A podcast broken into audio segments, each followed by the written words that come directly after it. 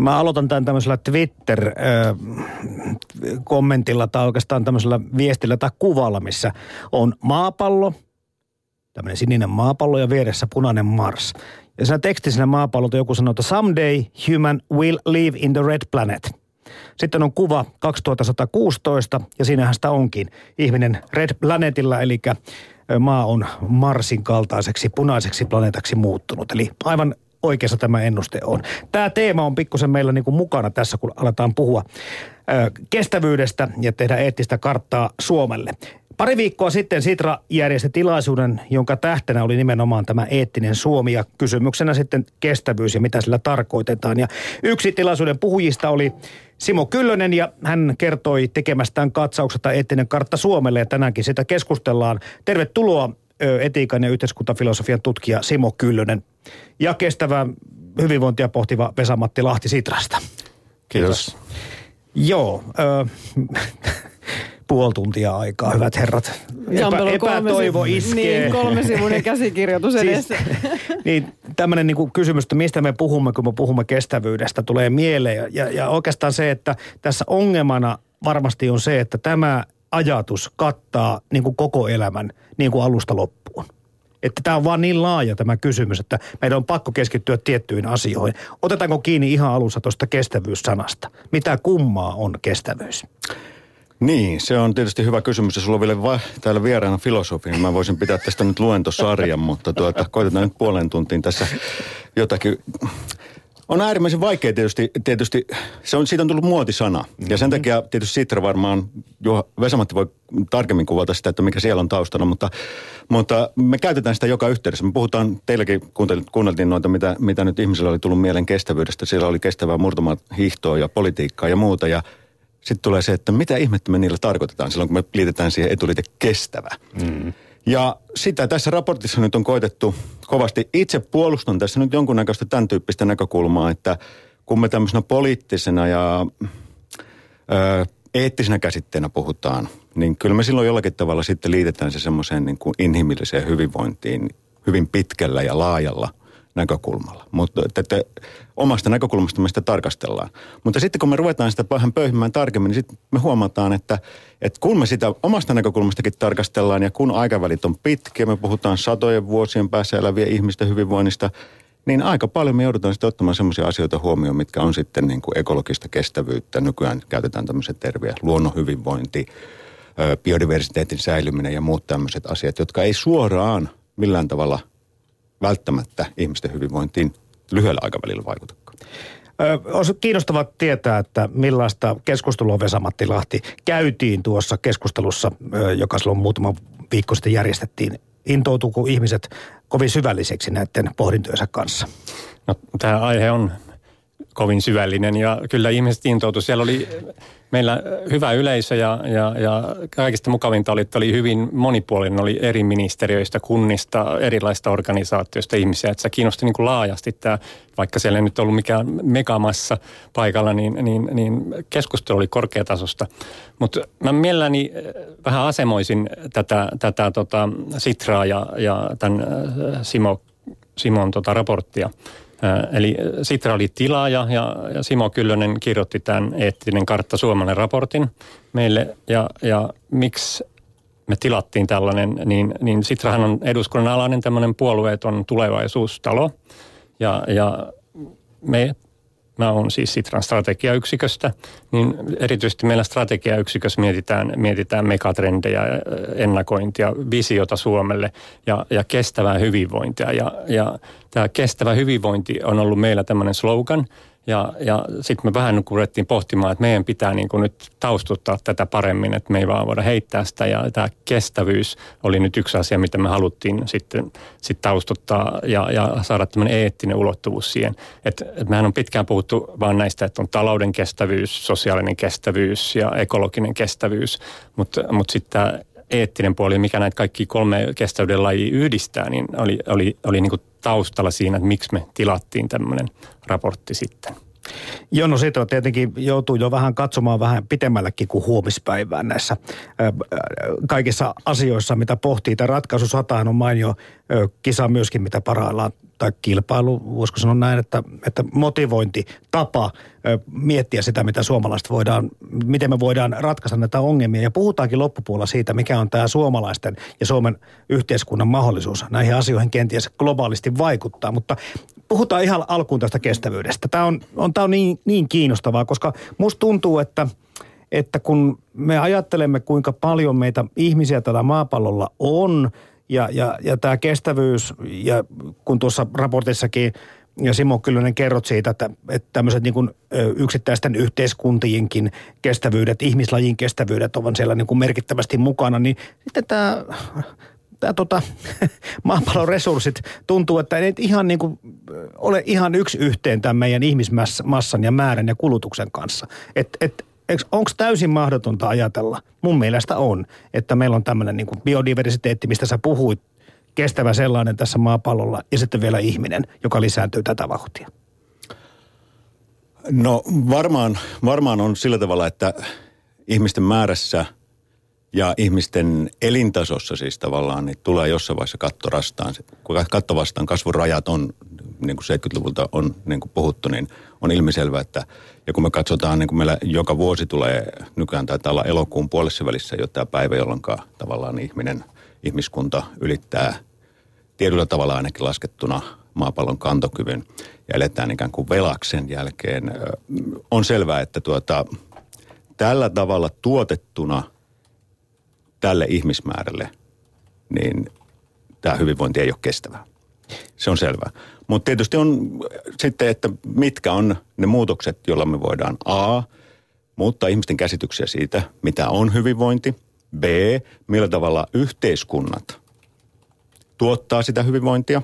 Onko se hyvin resurssiintensiivistä vai onko se sitten jollakin tavalla nyt sitten, niin kuin nykyään on, halutaan mainostaa kestävällä tavalla tuotettua tai jotenkin hyvin niin kuin resurssiniukkaa, kiertotaloutta, kaikkea tämmöistä – ja sitten lopulta tietysti on kysymys siitä, että millä tavalla yksilöt tavallaan arvioi omaa, niin kun, minkälaisia tavoitteita ne asettaa ihmiselämälle. Minkä on se, niin kun se, se, hyvinvoinnin niin kun, subjektiivinen niin kun, kokemus.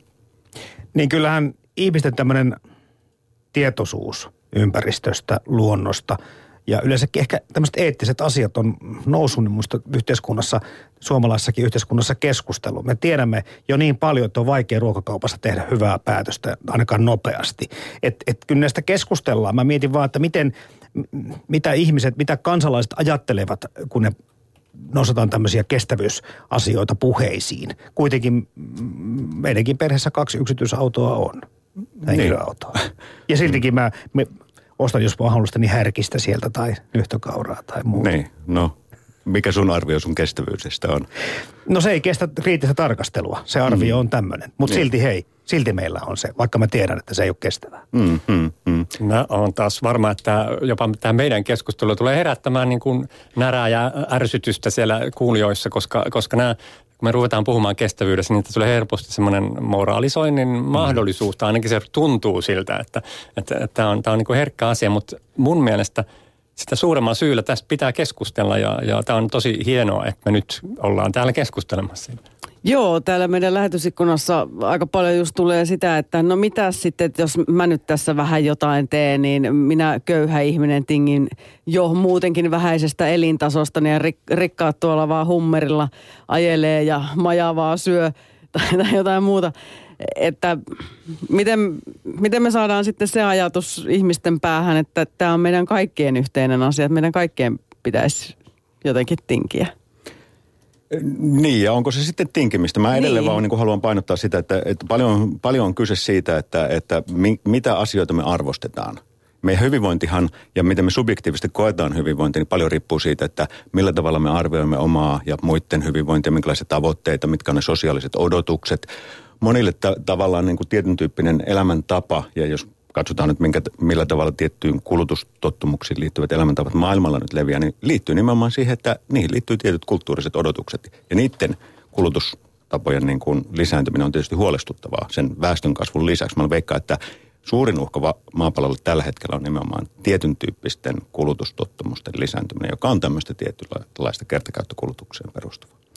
Joo, voidaankin kohta puhua siitä, että miten tätä pystyttäisiin muokkaamaan tätä mielipidettä ja ehkä ajattelua, kulttuuria kulutuksen suhteen.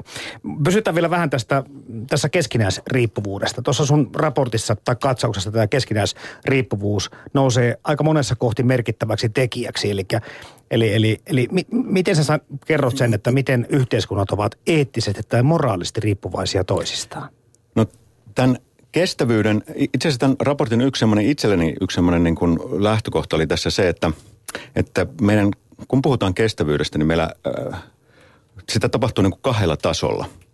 Tämä kotimainen keskustelu varsinkin. Me puhutaan esimerkiksi suomalaisten yhteiskunnan kestävyysvajasta ja silloin me tarkoitetaan sitä, että pystyykö pystytäänkö me turvaamaan hyvinvointivaltio meidän lapsen lapsille ja niin poispäin. Ja sit meillä on jatkuvasti tätä keskustelua siitä, että no nyt on kestävyysvaje ja sitten pitää leikata sosiaalietuuksia. Tätä. Tämä on mm. tämä iso kysymys. Ja silloin me puhutaan suomalaisen yhteiskunnan niin kuin tämmöistä kestävyydestä tämmöisessä ehkä vähän kapeassa mielessä. Ja sitten meillä on tämä globaali kestävyyskysymys, kun me puhutaan luonnonvarojen käytöstä ja siitä, miten suomalainen, suomalainen tuota, yhteiskunta ehkä juurikin tällä nykyisellä tavalla tuotettuna niin elää yli varojensa siinä mielessä, että, että me kulutetaan, kulutetaan luonnonvaroja sillä tavoin, että, että se ei kestäisi kriittistä tarkastelua, kuten sanoit. Ainakin jos jokainen maapallon ihminen niin tekisi. Että me tarvittaisiin useampi maapallo tuottamaan sitä. Ja nämä ei tunnu kohtaamaan jollakin tavalla. Ja sitten samanaikaisesti meillä sitten hämmentää tätä kysymystä se, että kun me puhutaan sitten meidän hyvinvointivaltion turvaamisprojektista – niin meillä tulee semmoinen vähän semmoinen hämmentävä kysymys siitä, että kun se tuotetaan nyt tällä tavalla, niin onko meillä oikeus tähän hyvinvointivaltioon? Onko meillä niin kuin tavallaan niin kuin, että mikä on se niin kuin meidän niin kuin, missä ne rajat menee? Voidaanko me elää tällä tavalla? Voidaanko me tuottaa tämmöiset sosiaalipalvelut? Harva on niin kuin moraalisesti sitä mieltä, etteikö meidän tietty sosiaaliturva ja hyvinvointivaltio olisi eettisesti hyvä asia. Ja mä itsekin päädyn siihen tässä raportissani.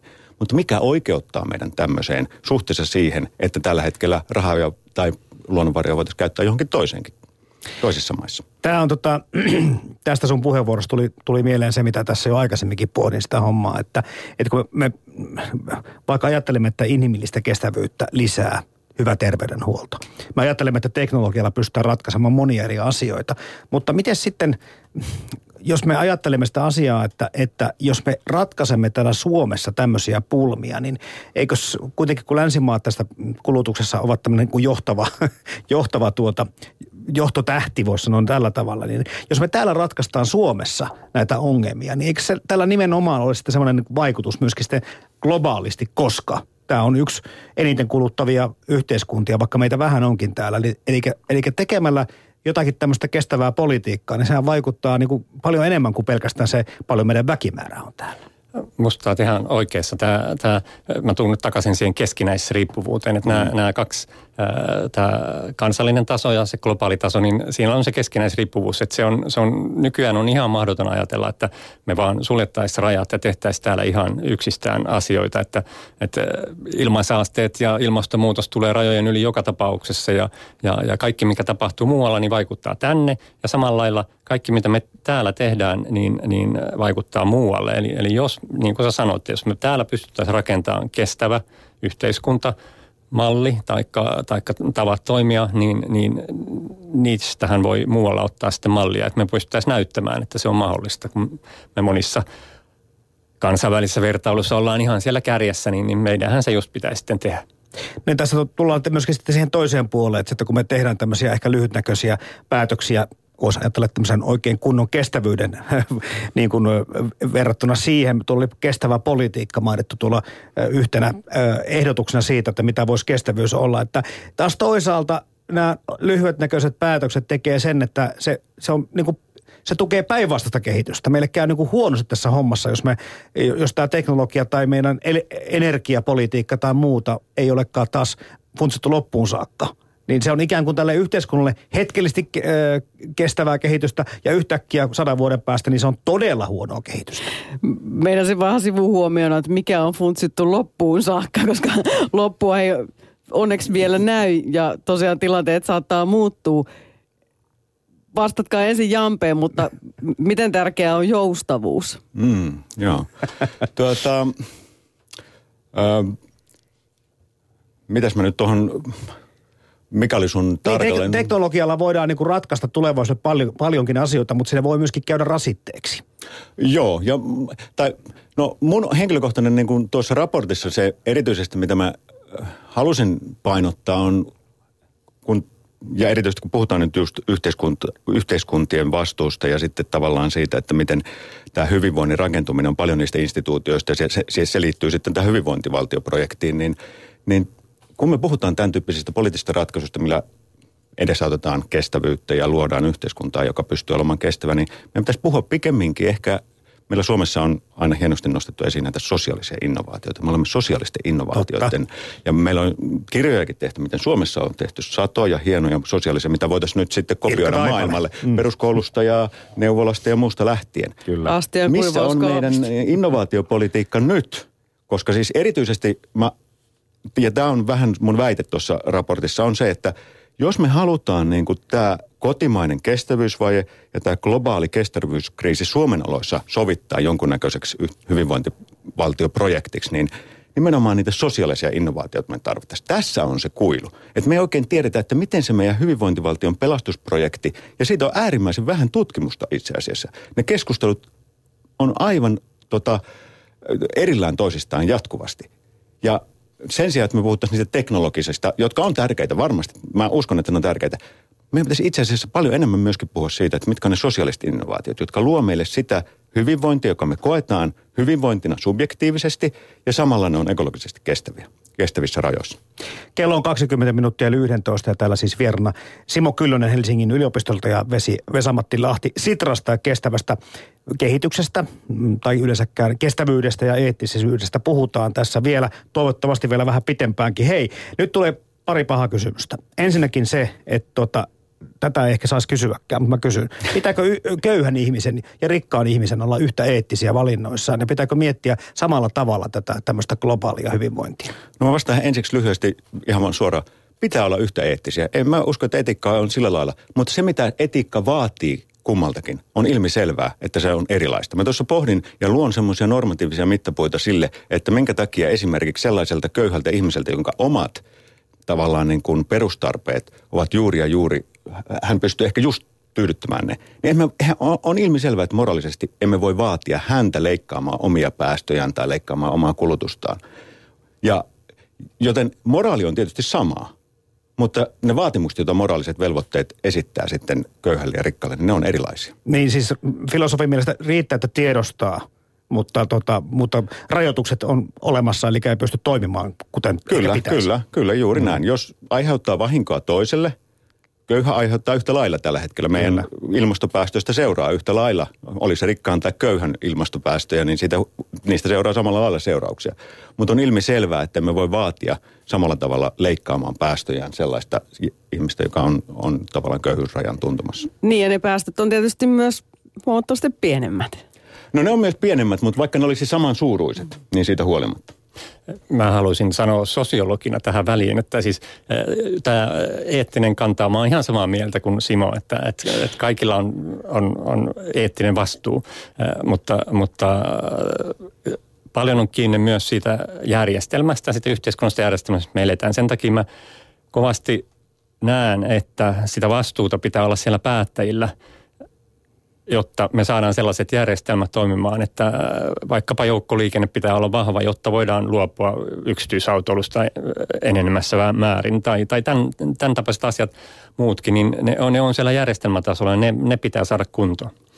Hei, Jos Joo, on sen verran vaan. sanoa tähän näin, nimenomaan juuri näin mä ajattelen, että ja se mitä tuossa korostan tuossa, että kun me puhutaan sitten yksilöiden vastuusta ja siitä vastuullistamista, niin sen sijaan, että me kiinnitetään huomiota pelkästään niihin, että kuinka paljon jokainen voi itse leikata omia päästöjä, mitä tekee omalle ruokavalinnolle ja mitä tekee kulutus, niin itse asiassa meidän pitäisi paljon enemmän puhua siitä, mikä on meidän yhteinen kunkin, jokaisen oma vastuu siitä poliittisesta poliittisesta tuota päätöksenteosta ja millä tavalla me, koska ei poliittiset päättäjät demokratiassa tee mm, niitä aivan. tiukkoja päätöksiä, jos emme kansalaiset vaadita. Ja silloin meillä kansalaisilla tietysti on, jokaisella meistä, johtuen siitä omasta vastuustamme, velvollisuus Niin. olla mukana tässä, niin kuin tässä prosessissa. puhut aktivismin puolesta. No puhun aktivismin puolesta ja puhun poliittisesta, äh, tuota, tuota, äh, poliittisten päättäjien tuota, niin kuin tavallaan tuota, yhteydenotosta. Hei, siis jokaisessa vaaleissa jokainen voi tehdä valintoja sen suhteen, minkälaista, minkälaisia ratkaisuja tuota, edesauttaa ja on vaatimassa poliittisilta päättäjiltään.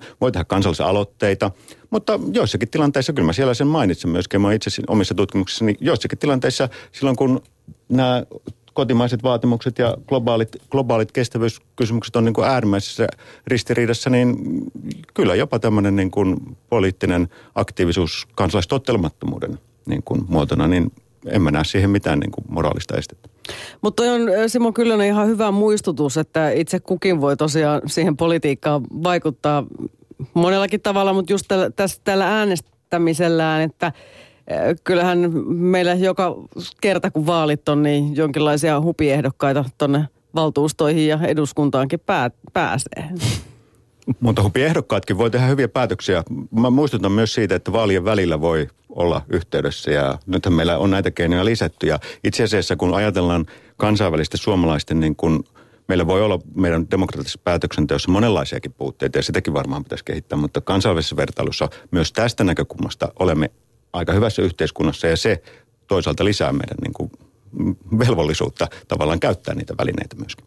Vesa-Matti Lahti, tota, kun Sitra pohtii näitä tämmöisiä, tai pitää olla selvillä näistä megatrendeistä, mitä tuossa alussa sanoitkin, niin miten hyvin teillä ollaan pantu merkille tämmöinen, ainakin suomalaisessa yhteiskunnassa, pikkuhiljaa hiipivä tämmöinen tavaroista luopuminen.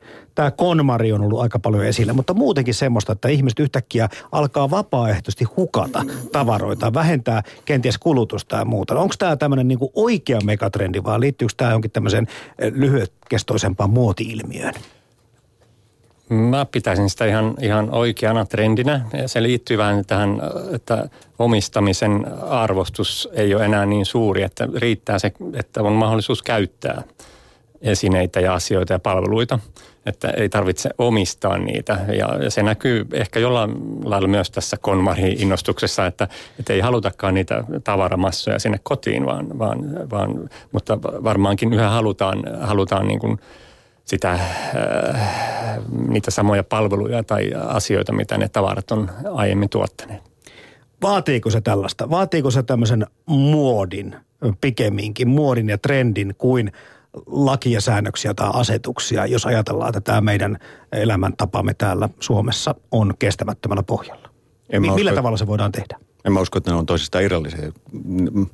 Kuten sanoin, niin lait ovat mahdollisia silloin, kun niille on poliittista tahtoa ja poliittinen tahto taas syntyy kuitenkin osittain siitä, että miten yleisö ja kansalaiset no yleisesti ajattelee näistä asioista. Niillä pitää olla niin kuin poliittista tilaa voimakkaallekin lainsäädännölle. Ja mm-hmm. ne taas syntyy paljon siitä, että minkälaisia niin kuin ajatusvirtauksia, muotia, jos näin halutaan pukettaa, niin tuota, laista ottaen liikkuu. Äh, joo, mä oon samaa mieltä, mutta kyllä tämmöistä edelläkävijyyttä haluaisin yhä kannustaa sinne poliittisille päättäjille, että, että, että niin kuin vaikkapa nyt tupakointi, että vielä 30-40 vuotta sitten yli puolet suomalaista miehistä polttista tupakkaa, ja, ja, ja, mutta la, lakejakin säätämällä, niin, niin nyt on aivan tilanne, tilanne eri, ja kyllä siinä on vaadittu vähän niin kuin rohkeutta myös päättäjiltä, että on, on tehty jotain, mistä ei, ei niin kuin enemmistö vielä ollut valmis.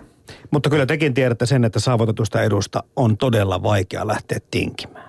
Ja nyt puhutaan siitä, että tämmöistä niin kuin elintason harkitusta madaltamisesta tai odotusten ja vähimmäisvaatimusten vaatimusten alentamisesta, niin kyllä sinne niin kuin saa melkoista megatrendiä rakennella tähänkin yhteiskuntaan tai mihin tahansa länsimaihin. Mä tykkään sitä mun teräväpiirtotelevisiosta ihan älyttömän paljon. Musta on kiva katsoa isolta ruudulta tarkkaa kuvaa ja hyvää ääntä. Juo, pitäisi luopua siitäkin, tästäkin ilosta, niin kyllä mä tunnustan, että pitkin hampain tekisin sen. Mutta tekisin, jos olisi pakko. Hmm, hmm. Joo, mutta mä edelleenkin ajattelen niin, että, että se sun teräväpiirtotelevisio ei välttämättä ole kuitenkaan se kauhean synti. Kyse on kokonaisuudesta. Et, et, et, et monet näistä asioista liittyy just tämmöiseen megatrendiin, että millä tavalla me luodaan se sama kokemus siitä teräväpiirtotelevisiosta monille ihmisille jollain muilla välineillä. Ja se ei välttämättä vaadi sitä, että jokainen hankkii sen kotiin. Että kyllä meillä varmaan niin on syntymässä sen tyyppisiä, uuden tyyppisiä ajatuksia siitä, että mikä luo sulle sitä hyvinvointia, sitä kokemusta siitä, että nyt mä elän niin kuin Eihän se telkkari luo sitä, mutta tota, se on vaan No kiva. jollakin tavalla se luo sulle, koska sä koet siitä, sitä tuntemusta, että tämä on kivaa. Se mit, on. Mitkä asiat sulle luo sitä. Ja niitä ei välttämättä tarvitse olla juuri niitä, että, että sä hankit sen kahden vuoden välein sen. Nythän niin kuin, tämä trendi perustuu siihen, että sulla niin kuin, täytyy olla se vähän laa, isompi televisio, vähän terävämpi. Et, et, et varmasti näitä, tää, tämän tyyppinen niin kuin ajattelutapa ehkä on jossain määrin muuttumassa näiden tämän, tämän tyyppisten megatrendien myötä. Sen lisäksi niitä, niitä säädöksiä sitten, että, että televisio pitää kuluttaa paljon vähemmän energiaa kuin ennen ja kyllä nämä kaikki yhdessä sitten sen ratkaisun tuo. Mitä mieltä sitten Simo Kyllönen ja Vesa-Matti Lahti, tai miten näette, vähän Simo tuossa jo viittasi sen, että pitääkö kaikilla olla se televisio, että mikä on yhteisöllisyyden merkitys meidän kestävässä tulevaisuuden Suomessa? No mä itse ajattelen niin, että, että kauheasti meillä puhutaan sit semmoisesta asiasta, kun, tai jotenkin koetaan niin kuin kauhean niin kuin suurta äh, tuskaa siitä, että yhteisöllisyys on niin kuin jotenkin hävinnyt ja nyt eletään jotenkin kauhean individualistista aikaa ja mm, mä en ole ihan, mä jollakin lailla ajattelen niin, että, että, että Esimerkiksi nyt jos me puhutaan niin kuin eettisesti ja ylipäätänsä, niin silloin me puhutaan yhteisöllisistä asioista joka tapauksessa. Että semmoinen niin kuin, voi olla, että jonkunnäköinen yksilöllisyyden trendi on ollut maailmassa, mutta, mutta että tavallaan täällä on varmaan nyt nousemassa uudenlaisia yhteisöllisiä muotoja. Ja, ja se, minkä mä soisin ehkä nimenomaan, jos nyt ajatellaan sitten, että, että, että, että tämän yhteisöllisen, minkä tyyppistä yhteisöllistymistä nimenomaan kaivattaisiin, niin olisi sellaisia yhteisöllisyyden muotoja, jotka tukisivat niitä sen tyyppisiä elämäntapoja ja rakentaisivat sitä kulttuuria ja ehkä sitä muotia, joka perustuu sitten siihen, että, että okei, että sulla ei tarvitse olla sitä tervepiltä televisiota. Meillä voisi olla esimerkiksi taloyhtiössä nyt sitten se oikein niin kuin mega mega iso televisio. Ja sitten me käytäisiin sitä nauttimassa ja se olisi meistä kivaa. Että tämähän olisi se, niin kuin se, mikä olisi niin kuin sen, tyyppistä, sen tyyppistä, joka sitten jollakin tavalla sopisi yhteen sen niiden ekologisten, ekologisten reunaehtojen tai ainakin kestävämmän elämäntavan kanssa. Yksilön ja yhteiskunnan toiminta tai toiminnat ja tavoitteet on varmaan niin jotenkin hitsattavissa yhteen. Tulee mieleen tässä ajattelussa, että kun kuitenkin kuitenkin me ollaan aika kova, kovin kuluttava yhteiskunta, että, että voisiko Suomi olla jollakin tavalla kokoaan suurempi vaikuttaja, kun puhutaan ö, globaalissa mittakaavassa siitä, että mi, miten tätä kestävyyttä voidaan rakentaa. Onko meillä täällä semmoisia voimavaroja, innovaatioita, teknologiaa, mitä tahansa, mikä, mikä voisi olla joku niin kuin, tiedätkö, kohottava? Ehdottomasti tähän, tästä jo vähän puhuttiin, mutta Suomi on semmoisessa asemassa, että me, me pystytään tekemään niitä innovaatioita. Me voidaan muuttaa meidän taloutta enemmän kiertotaloudeksi esimerkiksi, taikka, taikka tuota, toimia muillakin tavoilla esimerkkinä muille ja se on, se on mun mielestä ja tämä on tavallaan myös sitä Sitran perustehtävää, että meidän, mekin yritetään nyt löytää niitä tapoja, millä me voidaan niin tehdä. No Cleantech on tässä ollut jotenkin muuta ihan oikeastaan viime aikoina vähän vähemmän on puhuttu siitä, mutta muutama vuosi sitten kohkattiin oikein kunnolla siitä, kuinka meillä on aika paljon annettavaa tällä sektorilla, etenkin noihin nouseviin talouksiin startup-yritysten muodossa, mutta myös muutenkin. Me pystytään täältä lähettämään minkälaista suojelu- tai tutkimusapua, me pystytään täältä auttamaan ympäristötuhojen siivoamisessa, mutta voitaisiinko kenties myöskin sitä välttämisessä? No, ne on ehkä niitä juuri näitä järjestelmätason innovaatioita, mm, kuinka, mm. kuinka rakennetaan järjestelmä, jossa ää, ei tule niitä ongelmia, mitä, mitä että, että, että se tavallaan, tavallaan ää, näissä maissa, missä, missä nyt kehitetään teollisuutta, niin hehän pystyy nyt ottaa mallia sieltä, missä, missä, missä on, ollaan niin kuin pidemmällä kuin silloin, kun me itse rakennettiin vaikka Suomeen teollisuutta ja, ja tehtiin niitä samoja ehkä fossiilipäästöratkaisuja, joita muiden ei tarvitsisi nyt enää tehdä. Mm. Tässä tulee myöskin että siihen, että kun puhutaan siitä, että kaikki elää tämmöisessä riippuvassa, keskeinen riippuvuussuhteessa ja meillä on kansainvälisiä Pariisin ilmastosopimuksia, meillä on kaikenlaisia muita, mutta, mutta, mutta tapahtuuko tulevaisuudessa kenties muutoksia yhteiskuntien itsemääräämisoikeuksissa? Onko joku YK kenties, pystyykö se ottamaan isompaa roolia siinä, että yksittäiset maat, jotka haluavat nousta sieltä köyhyydestä alhosta ylös, joutuvat totta kai tekemään ehkä toisenlaisia päätöksiä, tai tekevätkin toisenlaisia päätöksiä kuin sitten jotka, ne yhteiskunnat, jotka ovat jo siellä ja vähentää vaikka päästöjä.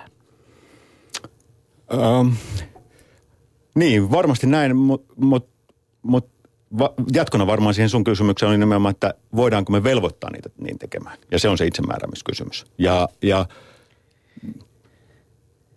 niin me teoreettisesti, tähän... teoreettisesti tämä, ja sitä mä käyn vähän sitä, sitä tuossa raportissa läpi, niin tämä poliittinen teoria, poliittinen ekologi, joka sitten tuota, kansainvälisesti ajatellaan, niin puhuu jo huomattavan paljon enemmän sen tyyppisesti, että tämä on rajattua tämä itsemääräämisoikeus ja, ja, ja monet sellaiset normatiiviset ja eettiset kysymykset rajoittaa sitä, ei pelkästään se, niin kuin se riippuvuus, niin kuin faktinen riippuvuus tämän keskinäisriippuvuuden kautta, vaan siihen on niin kuin tiettyjä normatiivisia. Poliittinen todellisuus on tietysti on hankalampi. Me tiedetään kaikki ne ongelmat, jotka liittyy tämänhetkiseen YK, mm-hmm. turvaneuvoston roolia, historialliset painolastit ja kaikki muut. Se muuttaminen tietysti on huomattavan vaikeaa, koska vaikka me oltaisiin eettisesti sitä mieltä, niin näiden valtioiden se muutos olisi tehtävä. Niin, se on tässä, myöskin tässä raportissa tämä eettinen relatis, relativismi ja kulttuurinen imperialismi, tämmöisenä hienoja sanoja kuitenkin, niin vilahtelee mukana. Ja tässä kyllä, tämä liittyy siihen hyvin vahvasti, että, että tota, onko tämä niinku tulevaisuutta, onko tämä todellisuutta, onko tämä toivottavaa? Mm, mm. No itse ainakin tietysti tässä haluan puolustaa sellaista, että missään nimessä meidän ei ainakaan sen takia pitäisi tuota, pidättäytyä mm, tuota, kampanjoimasta jotenkin globaaleja eettisiä periaatteita, että, että, että, että meillä on jotenkin kulttuurirelativistinen maailma. Mm. Mä itse ajattelen niin, että, että jotkut tietyt periaatteet on hyvinkin puolustettavissa ja, ja, ja, mutta se on sitten toinen asia, että miten käytännössä niitä lähdetään, lähdetään toisille kulttuureille. Nämä on tietysti nimenomaan niitä. Mutta se kulttuurille relativismiin vetoaminen, niin se on äärimmäisen huono peruste sille, etteikö, etteikö, etteikö me voitaisi käydä tämmöistä eettistä keskustelua kansainvälisellä tasolla. Äh, mä ehkä lisäisin tähän kansainväliseen, että, että se on todella vaikeaa, mutta meillä on kuitenkin pieniä toivon vireitä, että Pariisin ilmastoneuvottelussa saatiin tulos ja, ja sitä, että, että siellä niin kuin tapahtuu edistystä, mutta meidän pitää yhä painaa, jotta me saadaan vielä, vielä, vielä parempia sopimuksia. Ja mun mielestä niin kuin yksi tämmöinen suurin kestävyyskriisi olisi se, että me niin kuin luovuttaisiin, että ei tämä ole mahdollista. Et silloin, silloin, silloin se olisi se kriisi, että me, me, me niin luovutettaisiin. Että, tästä mä nyt en, äh, ei tämä ihan mun omakaan ajatus. Meillä on, meillä on Sitra julkaisee tällaista artikkelisarjaa näistä samoista kysymyksistä meidän nettisivuilla, niin, niin Suvi eli se Nurmi on yksi tämmöinen tutkija, joka kirjoittaa siihen sitä sarjaa, niin, niin hän, hän on just tuonut esiin tämän, että, että varsinainen kestävyyskriisi olisi se, että me tavallaan luovutettaisiin Hei, tähän ihan loppuun. Otetaan tämmöinen näkökulma tähän samaan asiaan vielä, kun jos meillä täällä kohdataan, olipahan sitten vaikka talousongelmia tai jotkut kokevat maahanmuutosta suurta tuskaa ja muuta. Ja, ja heillä niin kuin tuntuu olevan sitten se näkökulma, että hoidetaan ensin omaa pesää kuntoon ja sitten lähdetään niin kuin auttamaan muita. Niin eikö tässä, tässä ajattelussa nimenomaan tämä toimisi kaikkein parhaiten? Että jokainen aloittaa siitä oman pesän siivoamista ikään kuin, että, että funtsitaan kuntoon ne omat valinnat ja oma moraali ja omat tekemiset ja sitten lähdetään puuttumaan muiden tekemiseen. Mm, kyllä, mutta, mutta kukaan ei elä saarella. Niin. Tämä on taas se, tämän raportin koko juttu on kuitenkin siinä, että, että sinne kun sä teet sitä omaa valintaa ja sitä, niin sä vaikutat kaikki niihin muihin ja me ollaan keskinäisriippuvaisessa maailmassa. Että yhdessä tämä itse asiassa on tehtävä. Eli ja myöskin köyhissä maissa äsken puhuttiin, että köyhien ihmisten ja rikkaiden ihmisten pitää miettiä ja tiedostaa samalla tavalla ne ongelmat. Ja tämä nyt liittyy näihin yhteiskuntiin samalla tavalla, että myöskin ihan siinä mm, maassa, missä Savimajassa eletään eikä varmasti paljon kuluteta, niin, niin, niin joudutaan miettimään näitä samalla tavalla kuin missä rikkaissa maissa, niinkö? Kyllä varmasti tavallaan, kyllähän niilläkin on, mä itse itse itse kirjoitin tätä raporttia Tansaniassa ja kävin muutamassakin savimajassa ja, ja kyllä se sielläkin on tavallaan läsnä, koska se yhteiskunta on kanssa, sillä on omat oman tämän yhteiskunnan kestävyystavoitteet ja tavoitteet siitä, miten parannetaan niiden ihmisten hyvinvointia. Samoja kysymyksiä omalla niin kuin, tasollaan he joutuvat myöskin miettimään.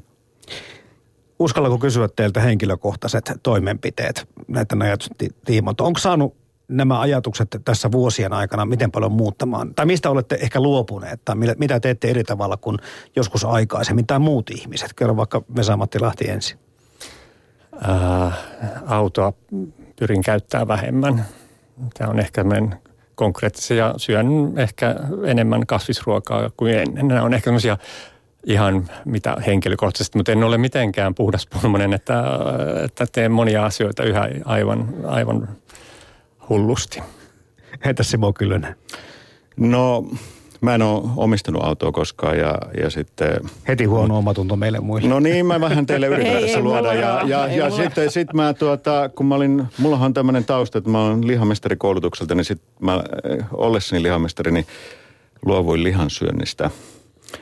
Öö, mutta tuota, öö, kyllä mä enemmän niin kuin on koittanut omaa vastuutani kuitenkin ehkä kantaa sillä lailla, että olemalla aktiivinen. Että, että tämä raporttikin, kyllä mä nyt ajattelen, että toivottavasti tämä nyt on yksi panos siihen, että millä me luodaan sitä yhteistä keskustelua näistä. Ja sillä lailla me luodaan niitä kollektiivisia ratkaisuja. Kyllä mä edelleen kuitenkin painotan niin kuin Juha-Matti, eh, anteeksi Vesamatti tässä, että, että tuota, että äh, kyllä yhdessä tämä meidän on ratkaistava.